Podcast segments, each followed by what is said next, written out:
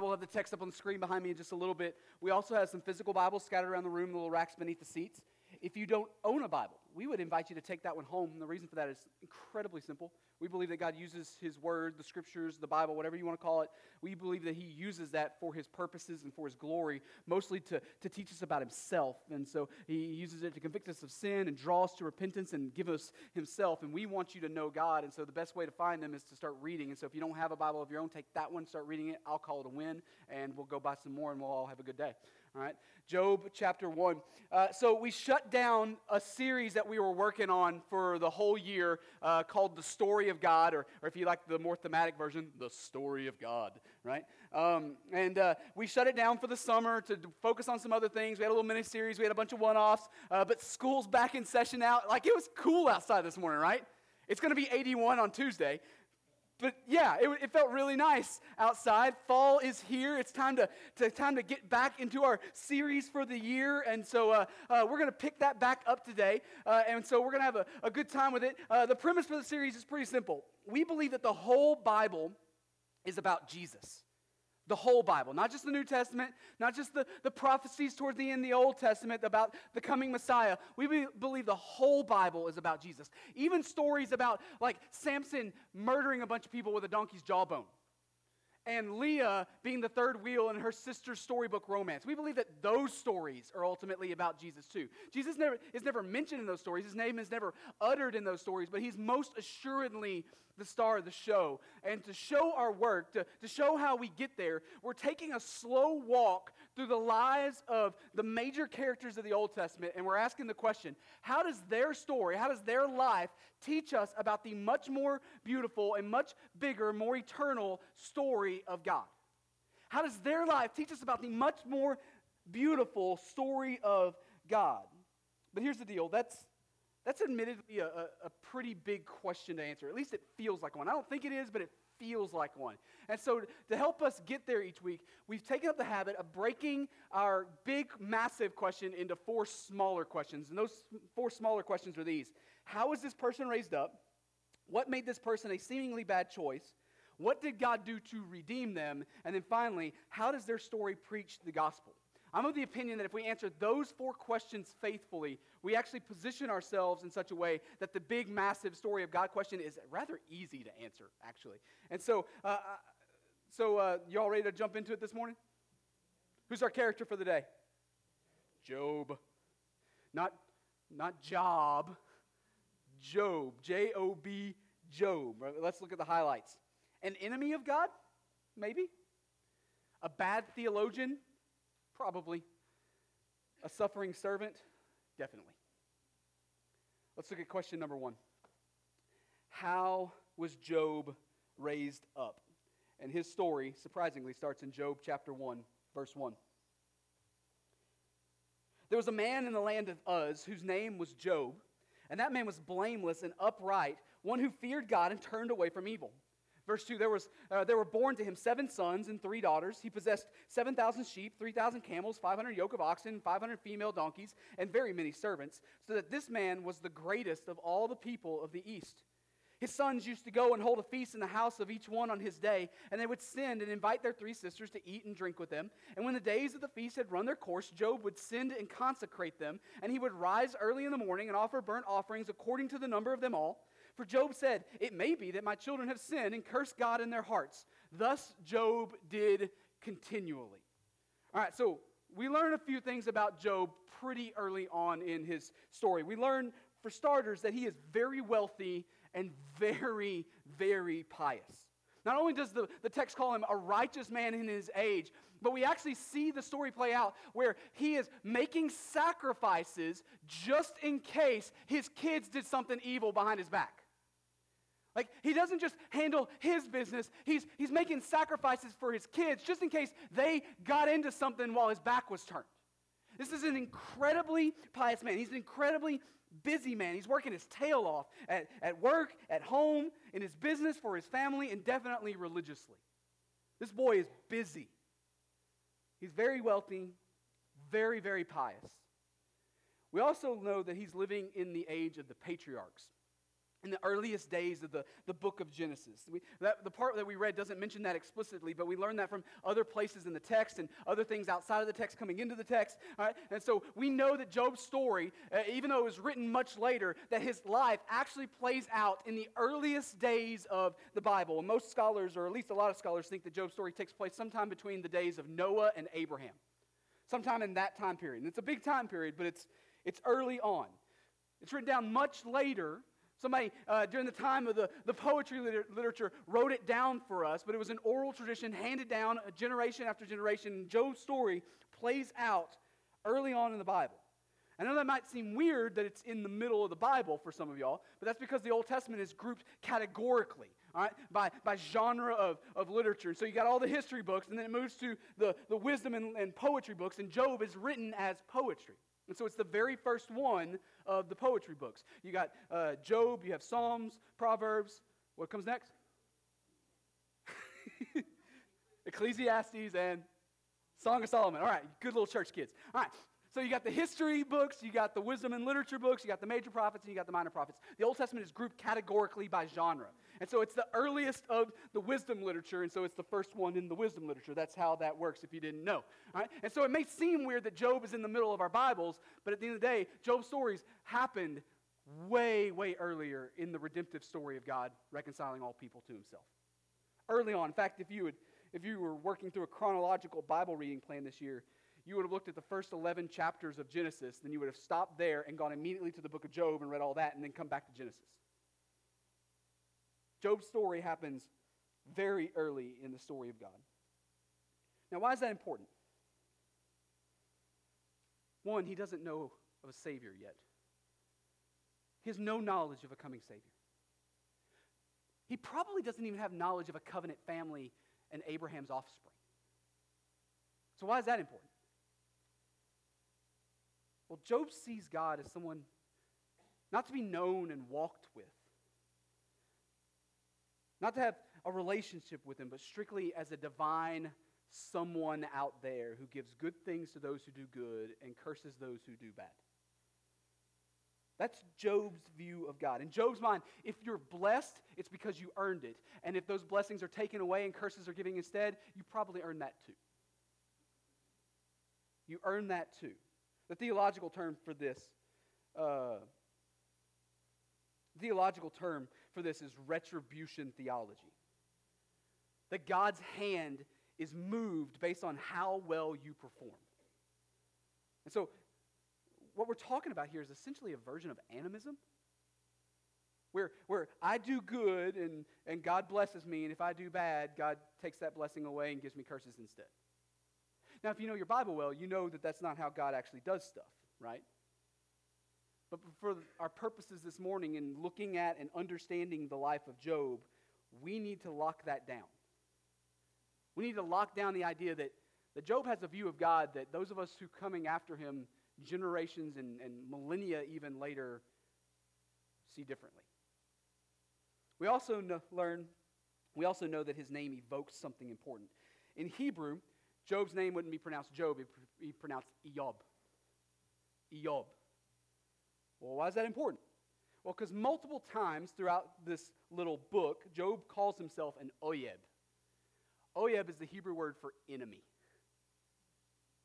And anybody who is a native Hebrew speaker during Job's day would have immediately see that as a play on words. So why is that important? Because Job thinks that God considers him an enemy. Job thinks that God sees him as an enemy. Now, where would he get an idea like that? Well, Job's story keeps going, right? Look at verse 6. Now, there was a day when the sons of God came to present themselves before the Lord and Satan came, also came among them. Call a little time out here. Sons of God is not literal sons of God. It's a, it's a term for angels in the Old Testament. Literally, anybody who is under the care and authority of God. So he acts as father, they act as sons. That's how that works. So there was a day when the sons of God came to present themselves before the Lord, and Satan also came among them. The Lord said to Satan, From where have you come? Satan answered, the Lord and said, From going to and fro on the earth and from walking up and down on it. Verse 8, and the Lord said to Satan, Have you considered my servant Job? That there is none like him on the earth, a blameless and upright man who fears God and turns away from evil? Then Satan answered the Lord and said, Does Job fear God for no reason?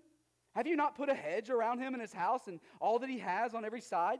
You have blessed the work of his hands, and his possessions have increased in the land. Verse 11. But stretch out your hand and touch all that he has, then he will curse you to your face. Verse 12, and the Lord said to Satan, Behold, all that he has is in your hand. Only against him do not stretch out your hand. So Satan went out from the presence of the Lord. Now there was a day when his sons and daughters were eating and drinking wine in their oldest brother's house, and there came a messenger to Job and said, The oxen were plowing and the donkeys feeding beside them, and the Sabeans fell upon them and took them, and struck down the servants with the edge of the sword, and I alone have escaped to tell you. Verse 16, while he was yet speaking, there came another and said, The fire of God fell from heaven and burned up the sheep and the servants and consumed them, and I alone have escaped to tell you. And while he was yet speaking, there came another and said, The Chaldeans formed three groups and made a raid on the camels and took them and struck down the servants with the edge of the sword, and I alone have escaped to tell you. Verse 18, and while he was yet speaking, there came another and said, Your sons and daughters were eating and drinking wine in their oldest brother's house, and behold, a great wind came across the wilderness and struck the four corners of the house, and it fell upon the young people, and they are dead, and I alone have escaped to tell you. Verse 20, then Job arose and tore his robe and shaved his head and fell on the ground and worshiped. He said, Naked I came from my mother's womb, and naked shall I return. The Lord gave, and the Lord has taken away. Blessed be the name of the Lord. In all this, Job did not sin or charge God with wrong. So many things to talk about, right? After the introduction of Job, we're given a picture of the divine throne room. God gathers those who are supposed to give a report back to him, and we're told that, that Satan slips in uninvited, right? God's like, What are you doing here? Satan gives a little report. I, I've been going here and I've been going there. And God brings up Job. It wasn't an argument that came before this. God says, Have you considered my servant Job? Right out of the blue. Do you think God knows what's about to happen? If you think the answer is no, we have a different problem to deal with, right? God absolutely knows what's about to happen. In fact, it's all his idea. He is setting the table for all of this to play out. Which means that everything that we're about to see play out in the life of Job is part of something that God is doing behind the scenes. Listen, that Job has no knowledge of. Job's not in this room. No one in the, in the story of Job, after this plays out, comes to Job and says, Hey, there was this meeting that happened. Job has no clue. Satan argues that it's, well, it's because God's protecting him and blessing him. That's why Job praises you. And so God tells him to take it all away. But in case you're new to the story, it's important to see a couple of things about this, this little interaction that we need to pay attention to. One, Satan needs that permission. None of this happens without that permission. And two, God fences Satan in still. What does he say? Take his stuff, but don't touch him. So what happens? Well, Satan goes to work, and he is very, very good at his job. Very good at his job. Job is doing his thing one day, and servant runs up to him and says, Hey, hey, hey, uh, uh, a warring tribe took all the oxen, donkeys, and they killed all your servants. I'm, a, I'm the only one that's left. And the Bible literally says, before he's finished talking, another guy runs up to him and says, What? Fire falls out of the sky and killed all the sheep. And before that guy's done talking, the Chaldeans, the, the Babylonians, were given a report that they stole all the camels. And as if the day wasn't bad enough, another guy, the fourth guy, rushes up and tells them that his kids were all killed in a tragic accident. That if we're paying any attention at all to the story, definitely is no accident.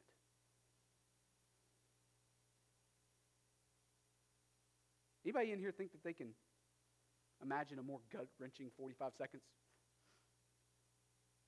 Right? But what does verse 22 say? In all this, Job did not sin or charge God with wrong. Verse 20 actually says that he fell down and worshiped him. Listen, I'll be honest with you. I, I don't know how he did it. Anybody else? I, I, I don't know if that would be my knee jerk response. I want it to be, but I don't know if that's naturally in me. So in chapter 2, Satan again appears before God and argues, well, well, if God lets him attack his health, then Job will finally turn. And so Satan gives him what the Bible calls loathsome, loathsome sores. That's a hard word for me to say. Loathsome sores. I'm not exactly sure what that is, but it doesn't sound fun. Gives him loathsome sores all over his body. And in chapter 2, verse 8, we're told, in chapter 2, verse 8, we're told that Job just sits there in the ash pile all day, scraping himself with a broken piece of pottery to find relief, as his wife nags him and says, Just go ahead and curse God and die. How's your day going? Like, I, I don't want to, I don't want to ever, ever, ever make light of people's struggles because they, they are real and they hurt. I don't want to ever go down that path. Listen, maybe you've had a bad week. Maybe you had a bad couple of years. Is there anybody in this room that wants to trade the day with Job? Anybody want to try to go shot for shot with Job this morning? Hold on, boy, I can do you one better. Let me tell you about my day. The craziest part is found in verse 10. It says, all, In all this, Job did not sin with his lips. Even as his wife is telling him to curse God and die, Job refuses to do that. He refuses to curse. It's a good job, Job. Out a boy. But now it's time for scene two. It's also time to ask our next question for the day. And so, what is that? What made Job a seemingly bad choice? What made Job a seemingly bad choice to be a part of God's great redemption story, right? Well, in verse, uh, chapter 2, verse 11, Job's three friends show up. And things go really, really well for a while. Their names are Eliphaz, Bildad, and Zophar. And if you're wondering, the answer is yes. You do need to name your next kid Zophar. Bring it back, somebody. But Job's three friends all show up and they just sit quietly with him for a while. They just sit there for a whole week, the Bible says, seven days. And those of you who have walked through grief, or maybe you've walked other people through grief, you, you know by experience that that is maybe the best thing that you can do in that moment. Don't try to fix it, don't try to explain it away, just be present. And that's exactly what Job's friends, three friends, do at first. But then, after sitting quietly for a week, Job is ready to talk, and he uses that opportunity to lament ever being born. We don't have time to read all of it, but let me just give you some highlights from chapter 3. In verse 1, it says, After this, Job opened his mouth and cursed the day of his birth. And Job said, Let the day perish on which I was born, and the night that said, A man is conceived. Let that day be darkness. May God above not seek it, nor light shine upon it. Skip down to verse 9. Let the stars of its dawn be dark. Let it hope for light, but but let it hope for light, but have none, nor see the eyelids of the morning, because it did not shut the doors of my mother's womb, nor hide trouble from my eyes. Verse 11, why did I not die at birth, come out from the womb and expire? Verse 16, or why was I not as a hidden stillborn child? Verse 23, why, why is light given to man whose way is hidden, whom God has hedged in? Verse 26, I am not at ease, nor am I quiet. I have no rest, but trouble comes. Any good counselor is going to tell you that letting people vent just a little bit in these kind of moments is usually a good thing. Don't worry about the specific words. Just, just, just let them get some of it out because reason is not exactly their highest priority at the moment. The, the problem, though, the problem, though, is that Job's lament strays into outright accusing God of wrongdoing for allowing him to be born. Anybody think that's a wise idea? And while Job starts out wading through this tragedy without sin, he doesn't end there. He doesn't end there. Somewhere in the time between the tragedy happening and the moment where he's finally willing to talk about it, he, he has allowed this kernel of bitterness to fester into something much bigger than bitterness.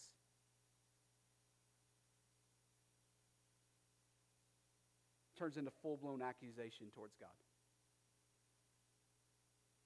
Not wise at all, but the problem actually gets worse because Job's friends hear what he's saying and they lay into him. They've been sitting there quiet for a week, just being present with their buddy as he walks through this grief. But as soon as Job opens his mouth, they, he says something incorrect, and they launch into attacking that. And the next 28 chapters of the book of Job are nothing but Job and his friends arguing back and forth over whether or not Job deserves to be sitting in this mess right now. Job's three friends take up the mantle of trying to defend God's honor. And they do that by accusing Job of wrongdoing, by accusing Job of sin. And there's two absolutely gigantic problems with the idea that these morons are going to try to defend God's honor. One, God doesn't need to be defended, especially not by the likes of Eliphaz, Bildad, and Zophar. God's not going to be overwhelmed by Job's questions of him. He doesn't need their help, he's got it. But the second massive problem with this whole idea is the retribution theology they carry because their retribution theology will by default misrepresent who God is. Completely misrepresent him. Remember, they believe that all good things become come as a reward for Job doing good things, and they believe that all curses come as a punishment for Job doing bad things. And their friend is currently sitting in an ash heap right now, scraping himself with shards of pottery. What does their worldview require them to think has happened? That Job's got some heinous sin under the surface. Forget about what we see in front of our eyes. Job must have some heinous sin he's not telling us about. And so they launch into it. In their minds, it doesn't matter what they see. Job's not telling us something. And they want to be good friends and all, but they are confident that Job has earned his place in the ash heap at the moment. So noted, Job's friends are all jerks about this. They like nuance. They like grace while their friend is hurting. Okay. What does that make Job a bad choice? Because Job carries the same retribution theology they do. He carries the same retribution theology they do. And so his side of the next 28 chapters of argument is, is him not just claiming to be innocent of heinous sin that they're accusing him of, but Job outright accusing God for getting it wrong somehow. Of God punishing him and treating him unfairly. Over and over and over again, he essentially says, I'm completely innocent, so obviously God is the one who messed up somehow. I'm not guilty of that heinous sin. God's got it wrong. Multiple times he says something to the tune of, Well, if I could just get a chance to stand before him and plead my case, he'd see things my way. That's most clearly seen in chapter 23, verse 1. Join me there. Job chapter 23. Job, speaking to one of his friends, says this about God. Then Job answered and said, Today also my complaint is bitter. My hand is heavy on account of my groaning. Oh, that I knew where I might find him, talking about God, that I might come even to his seat. I would lay my case before him and fill my mouth with arguments. I would know what he would answer me and understand what he would say to me. Would he contend with me in the greatness of his power? No, he would pay attention to me. There, an upright man could argue with him, and I would be acquitted forever by my judge. Behold, I go forward, but he is not there. I go backwards, but I do not perceive him. On the left hand, when he is working, I do not behold him. He turns to the right hand, but I do not see him. But he knows the way that I take. When he has tried me, I shall come out as gold. Job begins this story by abstaining from sin, but hear me, church, that is not where he is by the middle of the story. Not only does he accuse God of getting it wrong, he says, I can't even find him so I can plead my case to him. Where are you at, God? I go this way, you're not there. I go that way, you're not there. Where are you? Show yourself to me so I can plead my cause and you can see things my way.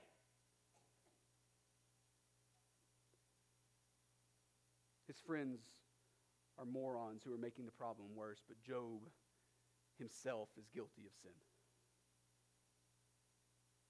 So much so that in chapter 32, chapter 32 begins with Job's friends giving up trying to argue because, quote, they saw that Job was righteous in his own eyes.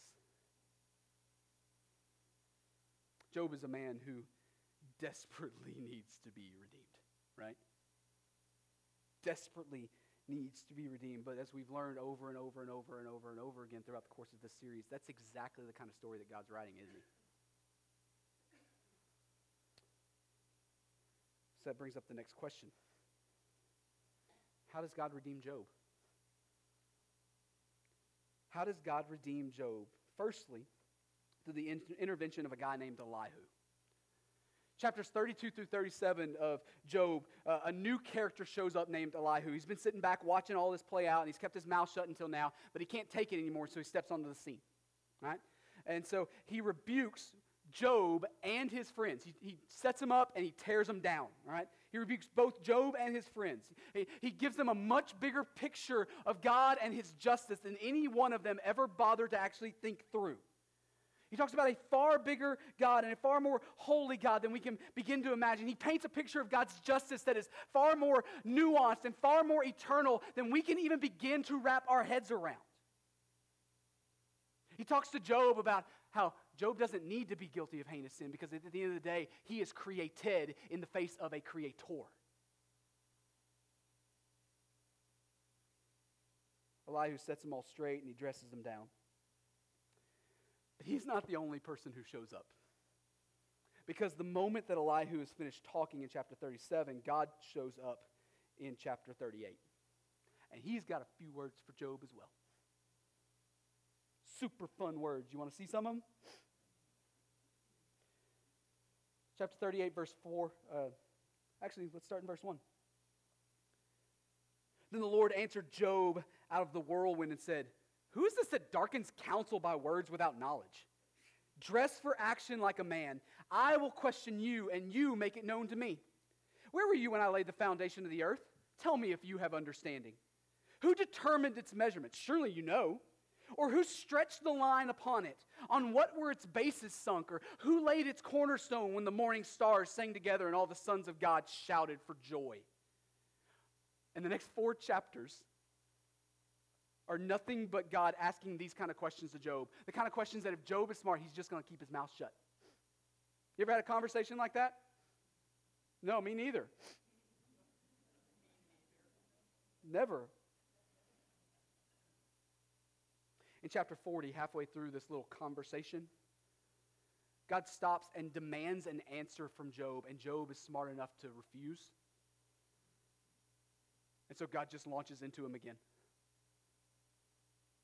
Verse 6 Then the Lord, chapter 40, verse 6 Then the Lord answered Job out of the whirlwind and said, Dress for action like a man. I will question you, and you make it known to me. Will you even put me in the wrong? Will you condemn me that you may be in the right?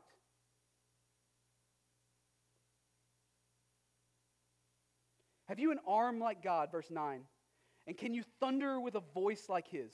Adorn yourself with majesty and dignity. Clothe yourself with glory and splendor. Think Job's capable of doing that? God tears into him. I mean, that's the best thing I could use to describe it. God tears into him. And I'm sure for some of you that may be a completely upside down picture of who you think God is. I didn't think God did that. You're probably asking right now, well, how in the world does this, does this tongue lashing redeem Job? How in the world does God talking to him this way get Job to where God wants Job to be? Remember when all Job wanted to do was have an audience before God so he could tell God just how wrong God was? Job gets his audience, and it doesn't go well. It doesn't go well. But what's the end result? The end result is found after God is done speaking in chapter 42. Verse 1 says this Then Job answered the Lord and said, I know that you can do all things and that no purpose of yours can be thwarted. Who is this that hides counsel without knowledge? He's talking about himself. Therefore, I have uttered what I did not understand, things too wonderful for me, which I did not know. Hear, and I will speak. I will question you and make it known, and you make it known to me. I had heard of you by the hearing of the ear, but now my eye sees you. Therefore, I despise myself and repent in dust and ashes. Job only ever had an argument with God when he believed that he and God were on the same level. Now, he would never say that out loud. He was far too pious to utter such things. But the fact that Job thought that he could stand before God and plead his case and God would see it his way and go, Oh, you're right. I never thought of that. Tells you what he actually believed in his heart. He used vaulted language to, to show the buffer between him and God, but he didn't actually believe it. But the moment God gave him an idea of who God really is, there was nothing left to argue about. Nothing left. There's nothing left to discuss. There's no points to, to plead his cause about. Job is infinitely and eternally out of his depth.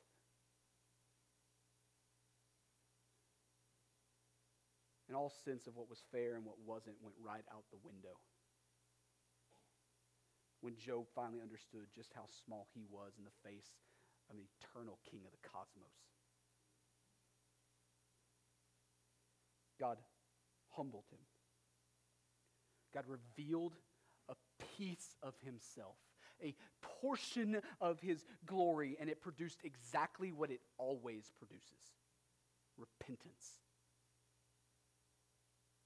To see God for who he is is to be undone. But God humbling Job is not the end of Job's story because after Job repents, the story closes out with God accepting his repentance and blessing him even beyond what he had lost. God gives him back multiplied what he has lost. He even gets seven sons and three daughters again. Oh, happy little ending. I'm glad Job's all worked it out. Worked it out. But we still have another question to answer this morning, don't we? Namely, how is the gospel preached through the life and story of Job? How in the world does Job's story preach the gospel? Great suffering and being restored and a little bit of bad theology. Like how in the world does Job's story preach the gospel? And for starters, by Job longing for and never finding what he calls an arbiter, a mediator to stand between God and himself and bring peace. He desperately wants an arbiter. In chapter 9, verse 33, he says, There is no arbiter between us who might lay his hand on us both. There's nobody to, to be the go between, between God and man. Uh, he can't find that guy. And sadly, no one corrects Job in that moment and says, Hey, I know a guy. Because at this point in the story, this point in redemptive history, there is no arbiter yet. There is no mediator. There's no one to stand in the gap between God and man as a mediator and bring peace. In chapter 25, one of Job's friends asks the question that, that a lot of theologians point to as the question above all questions in the Old Testament. He says this How then can man be in the right before God? How can he who is born of woman be pure? And the answer at this point in the story is that he can't. He can't be pure in God's eyes. He cannot stand before God as right. The answer is he can't. Man cannot bridge that gap on his own. God is too big, we are too small. He is too holy, we are too sinful. To stand before God on our own without a mediator is to stand before Him exactly the same way that Job had to. It didn't go well for Job, a man who was righteous in his generation. How do you think you're going to fare? Less awesome. Thanks be to God, that is not the end of the story because we do have an arbiter. We do have an arbiter. We have a mediator. We do have someone with a capital S who can lay his hands on us both and bring us to himself in peace. His name is Jesus. He is the one who carries the title of being fully God and fully man, the one who can stand sinless before God on our behalf and plead our cause for us. We have an arbiter, a perfect one. Paid the debt for our sin on the cross so that he could bring us to himself in peace. That's not the only way that Job's story preaches the gospel. Because while he may not have seen the great mediator with his own eyes, it doesn't mean that he didn't know part of his story. In fact, he got to live some of it, some of it out. Because the second way that Job's story preaches the gospel is by being a shadow of a Jesus to come. Job plays the role of a suffering servant. A suffering servant who he suffers alone under the weight and the wrath of a divine plan. He cries out to God, asking why he has been forsaken. He doesn't get an answer in that moment. Sound familiar? If we take the next step and answer the question, well, why did God give us this story? And then we also see that Job suffered for the benefit of others. We get to see God's glory and his presence in the midst of our suffering because the Job, story of Job is passed down to us. And so as everything is falling apart, and we're asking the question, God, where are you? Either Job's story is true in that moment and forever true in that moment, or it ain't. Is he there? Is he sovereign over all, in spite of the fact that I can't make sense of things right now? If the answer is yes, it is always and forever yes. And if the answer is no, we're in a lot of trouble. But the answer is yes. We get to see God's glory and His presence, His control and sovereign rulership, lordship over all things, in spite of the mess that we are in right now. Because Job's story has been handed down to us. The story is passed down to us so we can understand who our God is, even in the midst of our suffering. So we put in the work this morning. We positioned ourselves with our four small questions to answer our much bigger question, right? How does Job's story preach, tell, proclaim, celebrate the much larger, much more eternal, much more beautiful, much more fulfilling story of God. Over and over again, we, we learn that God raised up blank to be a shadow of a more perfect blank to come. And so today we learn that God raised up Job to be a shadow of a far more perfect Job to come in Jesus. God raised up a pretty righteous, suffering servant to be a shadow of a perfectly righteous, suffering servant a servant who would suffer not because of his own sin, but for the sins of many. This is the story of God. The story of God is no small deal. In fact, it is easily the greatest action of adventure drama the world will ever know. He is, it is in process from the beginning of creation to the very end of this world. He is redeeming and saving for one solitary reason, it's that the entire creation will forever see just how good and just how glorious He is. So, what do we do with God's word this morning? What do we do with it? Well, if you're here and you're a follower of Jesus, your response is to press into God today, right? You do that by pressing into his word. Start with the story of Job. You probably have never really thought through this, but literally, Job has been given to us so that we may know God. Press in there. But we can take another step into this. Maybe Job's story sounds an awful lot like yours, at least sometimes. You've got, you've gotten your tail whipped the last whatever bit of time. Maybe you've been beaten up by life lately and you're inclined to think that God got something wrong somewhere. Today's a good day to repent of that sin. I love you. God did not get anything wrong. He is moving and working long before you walked into the picture, and He will be moving and working long after you're out of it. God did not get something wrong, but today is a good day to repent of that sin and lean into His bigness and lean into His control over the infinite list of things that you know nothing about.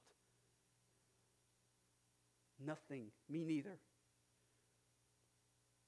Don't wait until you have to have a little one on one conversation with Him to sort that out. It won't end well. I'm going to pray. We're going to sing. We'll have a couple of folks up front here to talk and pray with you if that would serve you well this morning. If you're here today and you're not a follower of Jesus, man, I'm glad you chose to hang out with us today. You can respond to God's word this morning too, and you do that by meeting the one that this story is all about. You do that by repenting of sin and coming to Him alone as Lord. Jesus paid the debt that you and I owe for our sin on the cross. He reconciles us to himself for all those who, who trust him and follow him, call him Lord, order their lives around who he is and what he calls us to. He, he gives us himself.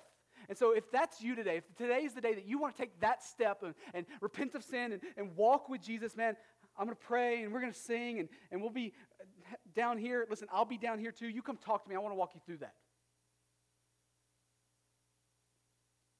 Today's a good day for all of us to respond to God's word this morning.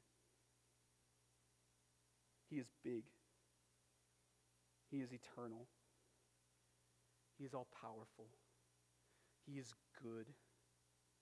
He loves you with a great love. And even when things don't make sense, he is still all those things. So let's pray and respond to God's word this morning. God, you're good to us. Thank you for the scriptures. Thank you for being a God who's over all and through all and in all. Thank you for being a God who is big enough to, to not be daunted by our massive questions of you.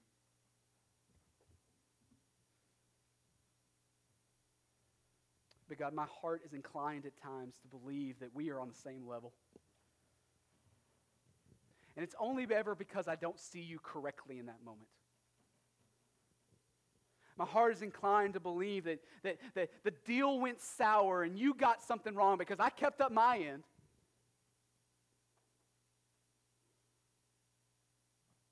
But I, I don't see you correctly, and I don't really see myself correctly in those moments either.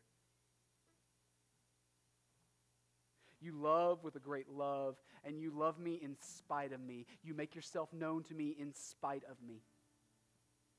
Because I am created in the face of a creator.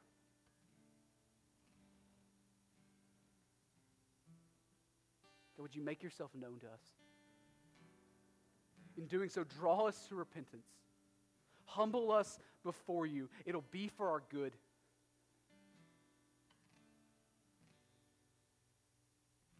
God, would you bring people to saving faith today?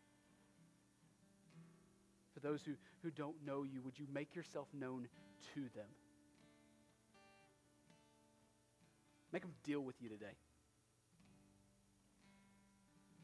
God, use this time for your glory. Make your name famous. In your name we pray. Amen. Let's stand and sing.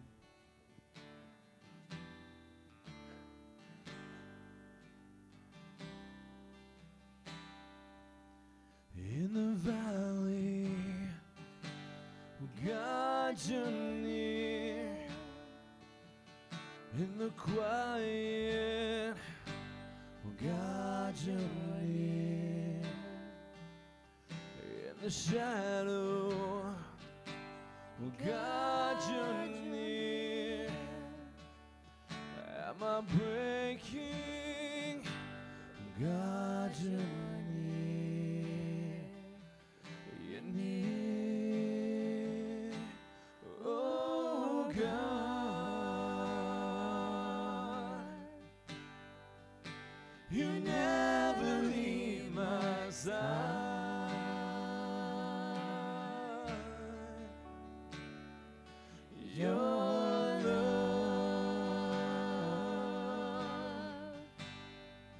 stands firm through all my life.